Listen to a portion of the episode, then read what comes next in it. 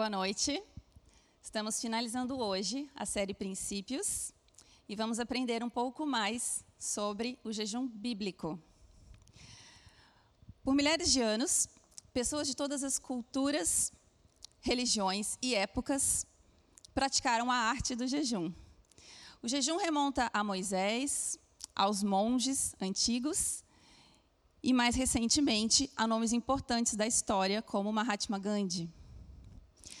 O nomeado pai da medicina, Hipócrates, ele já dizia há 2.400 anos que o jejum é a cirurgia da natureza. E na atualidade, apesar dos avanços da medicina, continuamos vendo o jejum como um grande fenômeno mundial, em virtude dos surpreendentes benefícios físicos, emocionais e espirituais que são experimentados por quem o pratica. E no contexto cristão, Muitos falam que para um relacionamento com Deus é necessário, são necessárias três coisas: ler a Bíblia, orar e jejuar. Mas será mesmo necessário jejuar? É importante? Sim, certamente o jejum é importante. Essa prática deve estar inserida em nossa vida cristã. No entanto, para que cumpra o seu, cumpra o seu propósito, é necessário que alguns princípios sejam compreendidos melhor. Pessoas com muitos pedidos, inúmeros desejos, outros com problemas, buscam no jejum uma solução. Algumas querem ouvir a voz, a direção de Deus, ou outras jejuam simplesmente para declarar o seu amor ao Senhor. Infelizmente, o que vemos muito ainda são pessoas que usam o jejum como uma forma de barganhar com Deus. Ou seja, uma moeda de troca, como um sacrifício para comover o coração de Deus. Infelizmente, muitos cristãos não conhecem o que a Bíblia diz a respeito do jejum. Ou receberam um ensinamento distorcido, ou não receberam ensino nenhum. Entretanto, o jejum é uma das armas mais eficientes do cristão para vencer as suas lutas, para quebrar maldições e intentos do inimigo e para adquirir autoridade sobre situações que o oprimem. Além disso, o jejum promove a liberdade da ação do Espírito Santo sobre a sua vida. Ele faz com que o seu coração se volte a Deus e o deseje ainda mais. O próprio Jesus jejuou diversas vezes e nos ensinou como fazê-lo. Então, hoje nós vamos aprender mais sobre o jejum bíblico para que você compreenda o seu propósito e se sinta encorajado a começar. O jejum é uma ordem bíblica? Por incrível que pareça, não. Não, não vemos nem no Antigo e nem no Novo Testamento nenhuma ordem para que nós jejuemos. No Antigo Testamento, na lei de Moisés, Deus instituiu o dia da expiação como um dia de jejum aos judeus. Isso está lá em Levíticos 23, 27. Era um dia de consagração exclusiva ao Senhor, um dia de afligir a alma, que também ficou conhecido como o dia do jejum. No entanto, nós não encontramos em toda a Bíblia uma ordem para que nós jejuemos. Contudo, não faltam na Bíblia menções ao jejum. Ele conta não apenas sobre pessoas que jejuaram e da forma como fizeram, mas ele infere que nós jejuaríamos e nos instrui na forma correta de fazê-lo. Jesus nos ensinou no Sermão do Monte. Vamos ler em Mateus 6, versículos 16 ao 18, o que Jesus nos ensinou. Quando jejuarem, não mostrem uma aparência triste como os hipócritas, pois eles mudam a aparência do rosto a fim de que os homens vejam que eles estão jejuando. Eu lhes digo verdadeiramente que eles já receberam a sua plena recompensa. Ao jejuar, ponha o óleo sobre a sua cabeça e lave o rosto, para que não pareça aos outros que você está jejuando, mas apenas a seu pai, que vê no secreto. E seu pai, que vê no secreto o recompensará. Aqui fica claro que Jesus esperava sim que nós jejuássemos. Embora Jesus não nos deu uma ordem de jejuar, nós entendemos que ele esperava de nós essa prática. Ele não fala se jejuarem, ele fala quando jejuarem. Ele não apenas nos mostra qual deve ser a verdadeira motivação ao jejuar, agradar ao coração de Deus, mas ele ainda nos fala que existe uma recompensa para isso, ou seja, tal prática produz resultados. Embora o próprio Senhor Jesus tenha jejuado por 40 dias e 40 noites no início do seu ministério, no deserto, ele muitas vezes ficava sem comer, tanto por falta de tempo, porque estava ministrando, quanto por passar as suas noites e as suas madrugadas em oração ele e os seus discípulos não observavam o jejum dos judeus daquela época. Os fariseus costumavam jejuar dois dias por semana, mas Jesus e os seus discípulos não faziam. E então Jesus foi questionado acerca disto. Nós podemos ler em Marcos 2, versículos 18 ao 20. Os discípulos de João e os fariseus estavam jejuando. Algumas pessoas vieram a Jesus e lhe perguntaram: Por que os discípulos de João e os dos fariseus jejuam, mas os teus não? Jesus respondeu: Como podem os convidados do noivo jejuar enquanto este está com eles? Não podem, enquanto tem consigo. Mas virão dias quando o noivo lhes será tirado, e nesse tempo jejuarão. Vejam que Jesus não se coloca aqui contra o jejum. Mas ele diz que depois que ele fosse tirado do convívio direto com os seus discípulos, quando ele voltaria ao céu, ressuscitaria, eles jejuariam. Contudo, Jesus deixou bem claro que o jejum praticado em seus dias não agradava a Deus. A motivação estava errada e o propósito era equivocado.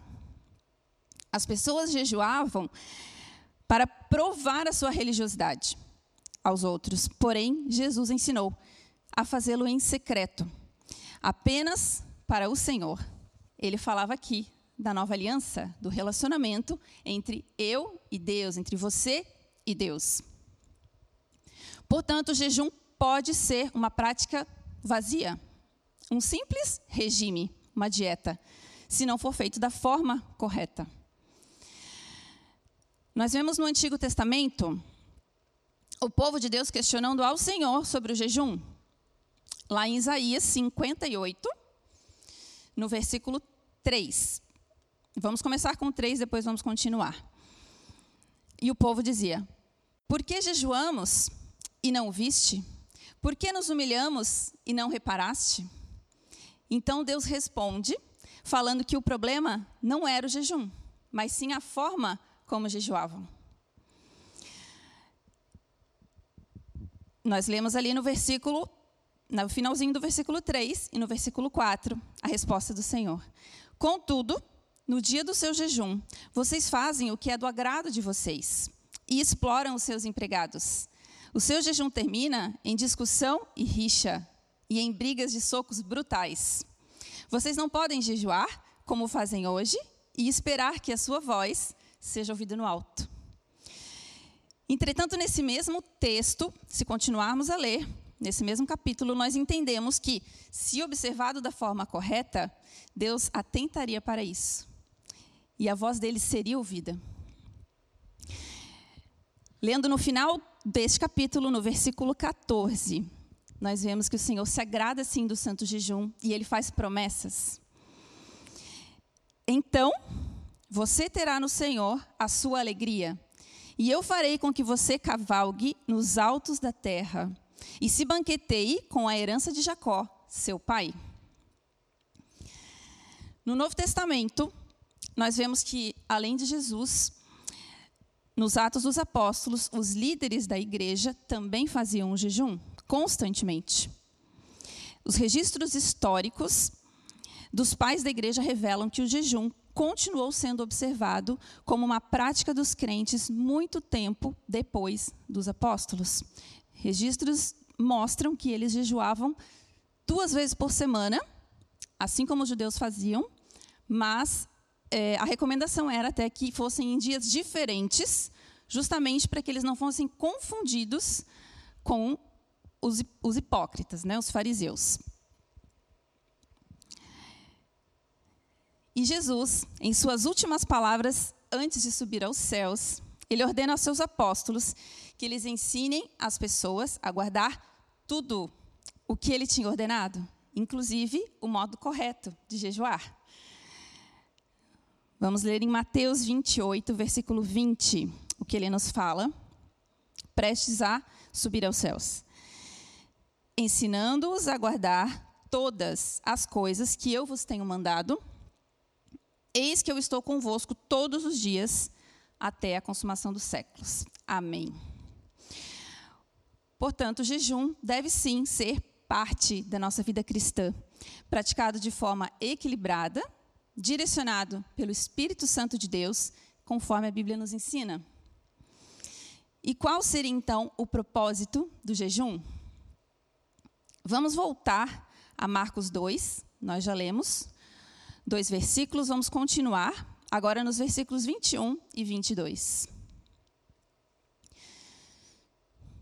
Ninguém põe remendo de pano novo em roupa velha, pois o remendo forçará a roupa, tornando pior o rasgo. E ninguém põe vinho novo em vasilhas de couro velhas. Se o fizer, o vinho rebentará as vasilhas, e tanto o vinho quanto as vasilhas se estragarão. Pelo contrário, põe-se vinho novo em vasilhas de couro novas. Aqui, Jesus, nesse contexto, ele falava acerca do jejum. Quando ele usou essa ilustração, o aspecto exterior da vida espiritual de Israel era como uma roupa velha. O desgaste era visível a todos nas práticas e nos costumes do povo. Isso refletia o aspecto interior que era como odres velhos. No coração do homem havia apenas a tradição e a lembrança da operação de Deus no passado. Ou seja, o vinho que há 400 anos não era derramado sobre Israel. O sentido da obra profética de Deus tinha se perdido. Israel experimentava o envelhecimento espiritual, substituindo a presença e a direção de Deus pela razão humana e uma ferrenha tradição religiosa, ou seja, nada além de obras mortas. O odre era um excelente recipiente para o armazenamento dos vinhos. Ele era feito com pele de animais, mas que, com o passar do tempo, ele envelhecia e ressecava. Dentro deste recipiente, o suco extraído da uva fermentava naturalmente até que se tornava vinho. Quando havia a fermentação, neste processo havia uma expansão deste volume em função dos gases gerados. Então, o ideal seria colocá-lo num recipiente de pele, um odre, que não arrebentasse na hora em que o vinho expandisse na sua fermentação. Portanto, quanto mais novo o odre, melhor. Com essa ilustração, Jesus mostrava que o vinho novo que ele traria, o derramar do Espírito Santo, deveria ser colocado em odres novos, sendo o odre, nesse caso, o nosso corpo e a nossa alma. Caso contrário, tanto o vinho novo quanto o odre velho, ou seja, nós, se estragariam. O jejum seria então uma ferramenta para a renovação do corpo e da alma. A Escritura ensina que a carne milita contra o espírito. E a melhor maneira de receber o vinho o Espírito Santo, é dentro de um processo de aflição da alma e mortificação da carne. Como fez o salmista no capítulo 69 e no versículo 10. Salmo 69, 10. Diz assim: Quando chorei e castiguei com jejum a minha alma, isto se me tornou em afrontas. Então, sem dúvida, o propósito primário do jejum é afligir a alma, é se humilhar diante de Deus e mortificar a carne. O que nos torna então mais suscetíveis ao Espírito Santo, deixando o nosso espírito atento e favorecendo o nosso devocional a Deus. E novamente, o salmista nos dá o seu exemplo, quando ele jejuou por seus amigos. Está em Salmos 35, versículo 13. Contudo, quando estavam doentes, usei vestes de lamento, humilhei-me com jejum e recolhi-me em oração. A Bíblia nos ensina que a nossa carne é inimiga de Deus e ela deseja tudo o que é contrário ao espírito. Vamos ler também em Gálatas, capítulo 5, versículo 17, o que Paulo nos diz a esse respeito. Pois a carne deseja o que é contrário ao espírito, e o espírito que é contrário à carne. Eles estão em conflito um com o outro, de modo que vocês não fazem o que desejam. Carne, no contexto bíblico, é a nossa natureza pecaminosa, se manifestando através do nosso corpo físico. Paulo fala sobre isso em Romanos 8, versículos 13 e 14. Pois, se vocês viverem de acordo com a carne, morrerão, mas, se pelo Espírito fizerem morrer os atos do corpo, viverão. Porque todos os que são guiados pelo Espírito de Deus são filhos de Deus. Viver na carne é deixar que as nossas vontades, as nossas emoções e os pensamentos da nossa alma determinem as nossas ações. Por isso que aquele que é dominado pela carne não pode agradar a Deus. Isso está em Romanos 8, 8. E uma das razões por que isso acontece é que, com tantas emoções e desejos sendo processados na nossa alma, fica muito difícil ouvir a voz de Deus manter a sensibilidade ao agir do Espírito Santo. E é aí que entra o jejum. Jejuar, como a Bíblia nos ensina, é reconhecer, como o próprio Jesus disse, que nem só de pão vive o homem, mas de toda palavra que vem da boca de Deus. Está em Mateus 4, de 1 a 4. Nós sabemos que a alimentação é uma necessidade primária do ser humano. Contudo, o segredo do jejum está justamente em negar este desejo à nossa alma, até que ela se aquiete. E é dar uma ordem à nossa alma, como fez o salmista no Salmo 42, versículo 11. Ele diz assim: Por que você está assim tão triste, ó minha alma? Por que está assim tão perturbada dentro de mim? Põe a sua esperança em Deus, pois ainda o louvarei ele é o meu Salvador e o meu Deus. Jejuar é privar-se de comida, das distrações e das ansiedades da vida material, para que a nossa alma seja verdadeiramente alimentada e nós possamos nutrir a nossa devoção a Deus. É liberar o nosso espírito, discernindo melhor a voz de Deus, que é ministrada através do seu espírito, e concentrando-se naquilo que realmente importa. Pode-se então manifestar gratidão, contrição ou alguma petição. Como consequência, você pensa menos em você e mais em Deus, menos em você e mais nos outros. E coloca-se então em prática Mateus 7,12, que é fazer ao outro aquilo que gostaríamos que fizessem a nós. Outra consequência do jejum é o aumento da fé. Quando os discípulos perguntaram ao mestre: Por que não conseguimos expulsar um demônio? Jesus respondeu, em Mateus 17, versículos 20 e 21. Jesus diz assim: Porque a fé que vocês têm é pequena, eu lhes asseguro que, se vocês tiverem fé do tamanho de um grão de mostarda, Poderão dizer a este monte: vá daqui para lá, e ele irá. Nada lhe será impossível. Mas esta espécie só sai pela oração e pelo jejum. Aqui Jesus coloca a oração e o jejum como catalisadores da fé. O jejum em si, ele não nos dá vitória. O jejum em si não tem valor algum. mas ele libera a nossa fé para o combate. E ele nos fortalece espiritualmente. Ele faz com que a nossa natureza espiritual, a nova natureza que Jesus nos dá no novo nascimento, possa prevalecer, possa ser aumentada. Ele nos faz mais conscientes da autoridade que nos foi delegada quando Jesus venceu a morte na cruz. E ele nos dá poder, e nós entendemos melhor o poder que há no seu nome. Se conseguimos entender que a chave não está no jejum, mas no Deus que buscamos durante o jejum, através da oração, atingiremos o propósito final, que é a oração eficaz, é o tocar o coração de Deus.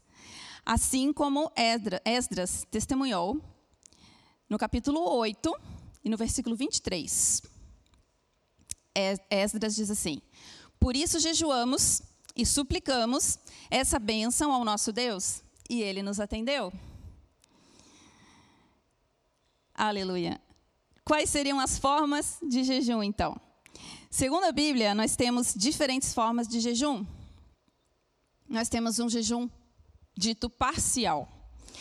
Jejum parcial seria a abstinência de um ou mais tipos de alimentos. Normalmente, pratica-se o jejum parcial em períodos maiores ou quando não existem condições para a exclusão total da alimentação. Pode ser por um trabalho ou por uma gestação, por exemplo. Como estamos aqui tratando do jejum bíblico, é importante salientar que retirar parcialmente a alimentação na Bíblia não é designado como jejum. Quando a Bíblia fala em jejum, ela fala de abstenção total dos alimentos. O ideal seria tratar este caso como um propósito a Deus e não como um jejum. Porém, isso pode ser algo muito bom, e a Bíblia, inclusive, nos dá o exemplo de Daniel. Vamos ler Daniel 10, capítulos, é, versículos 2 e 3, desculpa. Diz assim: Naquela ocasião, eu, Daniel, passei três semanas chorando não comi nada saboroso, carne e vinho nem provei. E não usei nenhuma fragrância perfumada até se passarem as três semanas. O profeta Daniel passou aqui 21 dias sem comer nada prazeroso, nem carne e nem vinho.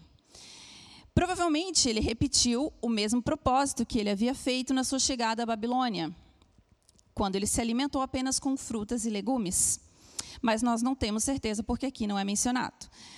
O fato é que ele se absteve parcialmente de alimentos, mas nós não encontramos nesse texto a designação de jejum. Por isso, esse propósito ele é conhecido no meio cristão até como o jejum de Daniel, né, e não como um jejum bíblico. Contudo, todo o contexto nos mostra que o propósito de Daniel era o mesmo de um jejum: se humilhar e buscar a Deus em oração o que ele fez por três semanas.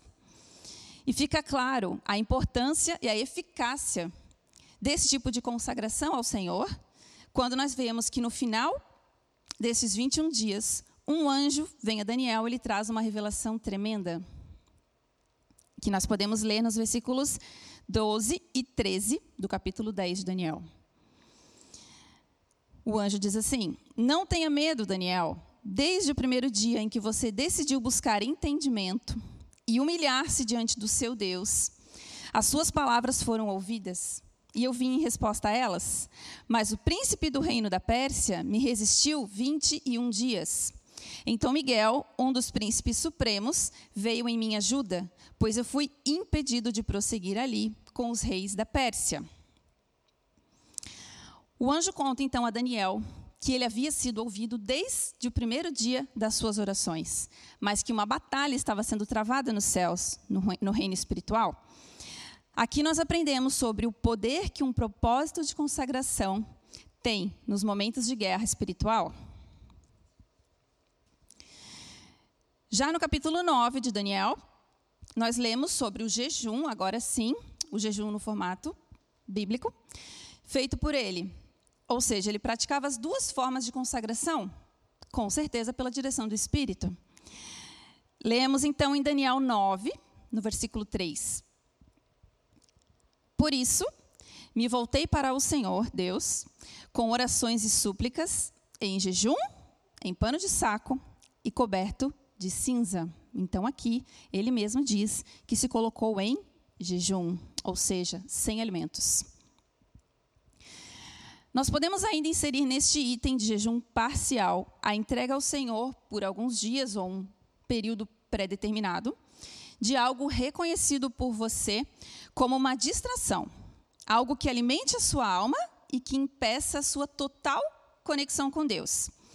Podem ser redes sociais, pode ser o seu videogame, pode ser um hobby, pode ser até mesmo uma amizade ou um relacionamento. Em resumo, é ser intencional em eliminar o que domina o seu coração mais do que a presença de Deus. Outra forma de jejum é o jejum dito normal, que é a abstinência de alimentos, mas não de água. Foi essa forma de jejum que Jesus praticou no deserto. Lemos em Mateus 4, no versículo 2. Depois de jejuar 40 dias e 40 noites, teve fome. Jesus teve fome, mas não é mencionado que ele teve sede em nenhum momento. Então, subentendemos que ele não comeu, mas ele tomava água. Se você nunca fez um jejum com propósitos espirituais, recomenda-se que você comece gradualmente. Retire uma refeição que você está acostumado a fazer, ou estabeleça uma quantidade de horas sem se alimentar. O importante durante o jejum é que você sinta que está em jejum, tem que ser algo que incomode a sua carne ou que aflige a sua alma, mas você se sinta bem fisicamente. E isso varia de pessoa para pessoa. Romanos 14, 22 nos dá uma boa recomendação para essa situação. Assim, Seja qual for o seu modo de crer a respeito destas coisas, que isto permaneça entre você e Deus. Feliz é o homem que não se condena naquilo que aprova. Aliás, o jejum é algo tão particular que Jesus, que a Bíblia nos recomenda que nós não falemos para ninguém, que fique apenas entre nós e Deus, a menos que seja necessário, claro. Outro formato de jejum é o jejum total é a abstinência de tudo, inclusive de água, alimentos e água. Porém, na Bíblia nós encontramos apenas dois exemplos, duas situações desse tipo de jejum, um no Antigo e outro no Novo Testamento. No Antigo Testamento, nós vemos a rainha Esther, ela convocou todo o povo judeu a um jejum total devido ao impacto, desculpem, com o intuito de salvar ela e o seu povo da morte. No Novo Testamento, o apóstolo Paulo, quando se converteu, ele fez um jejum total, em virtude do impacto da revelação que ele tinha recebido na sua conversão. Porém, ambos os jejuns foram de apenas três dias. Não existe na palavra um outro jejum total mais longo do que três dias em condições normais. Existe sim, é importante mencionar, dois exemplos de jejum total quando a Bíblia fala de Moisés, isso está em Êxodo 34, 28, só vou mencionar aqui, e Elias, que está em 1 Reis 19, 18. Ambos jejuaram por 40 dias, sem alimento e sem água. Porém, eles estavam em situações muito particulares. Ambos estavam debaixo de um poder sobrenatural de Deus. Moisés foi envolvido pela glória do Senhor no alto do monte.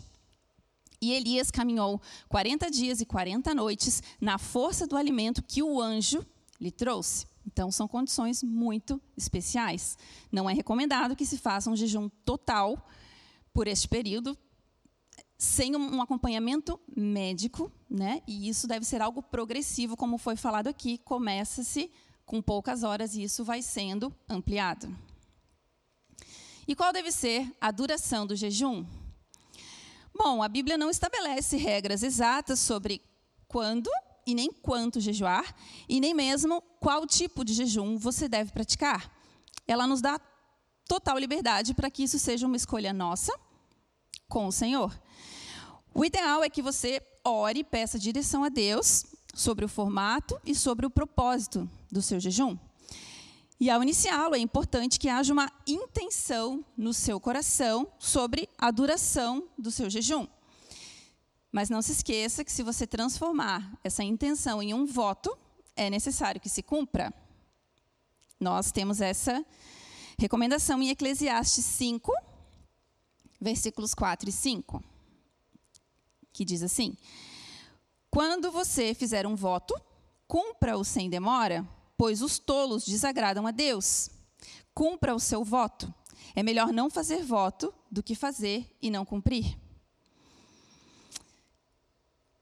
Bem, após toda exposi essa exposição de boa parte do que a Bíblia nos ensina sobre jejum, com tantos propósitos e tantos benefícios, comprovados pelos testemunhos do Antigo ao Novo Testamento, eu espero que você já esteja convencido da necessidade, da importância e do valor de um jejum na vida prática com o Senhor, na vida devocional a Deus assim como a oração. Caso ainda não, não, esteja convencido disso, nós vamos ver agora o maior de todos os propósitos do jejum. Vamos voltar então ao versículo do início deste estudo, Marcos 2, de 18 a 20. Jesus respondeu: Como podem os convidados do noivo jejuar enquanto este está com eles? Não podem, enquanto têm consigo, mas virão dias quando o noivo lhes será tirado, e nesse tempo jejuarão. E nós vivemos nesses dias em que o noivo nos foi tirado.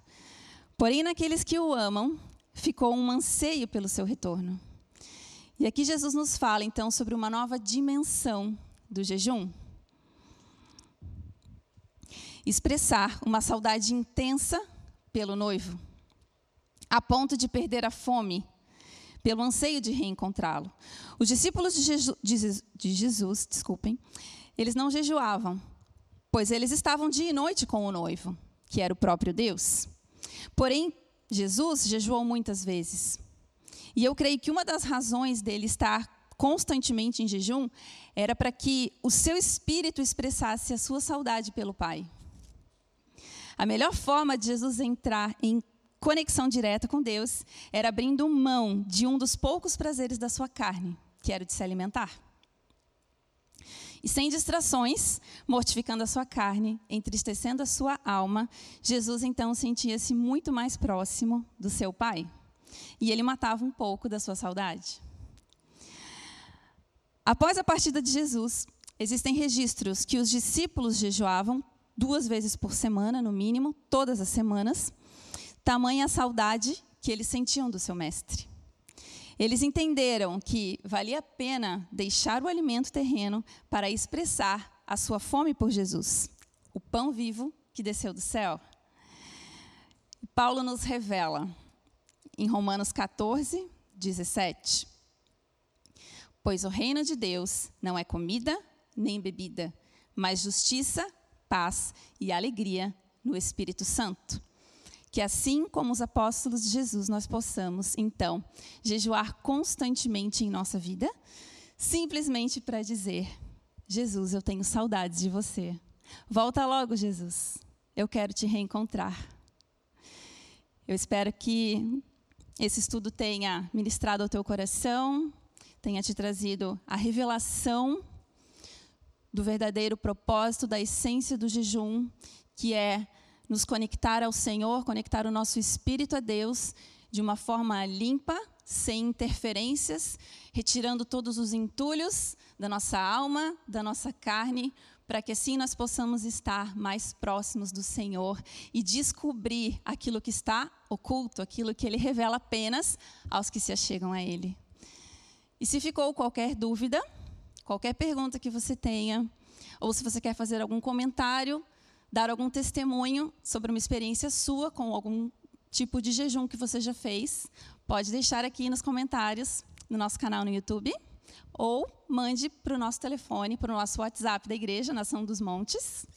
Nós estaremos à disposição e vai ser uma alegria receber o teu comentário.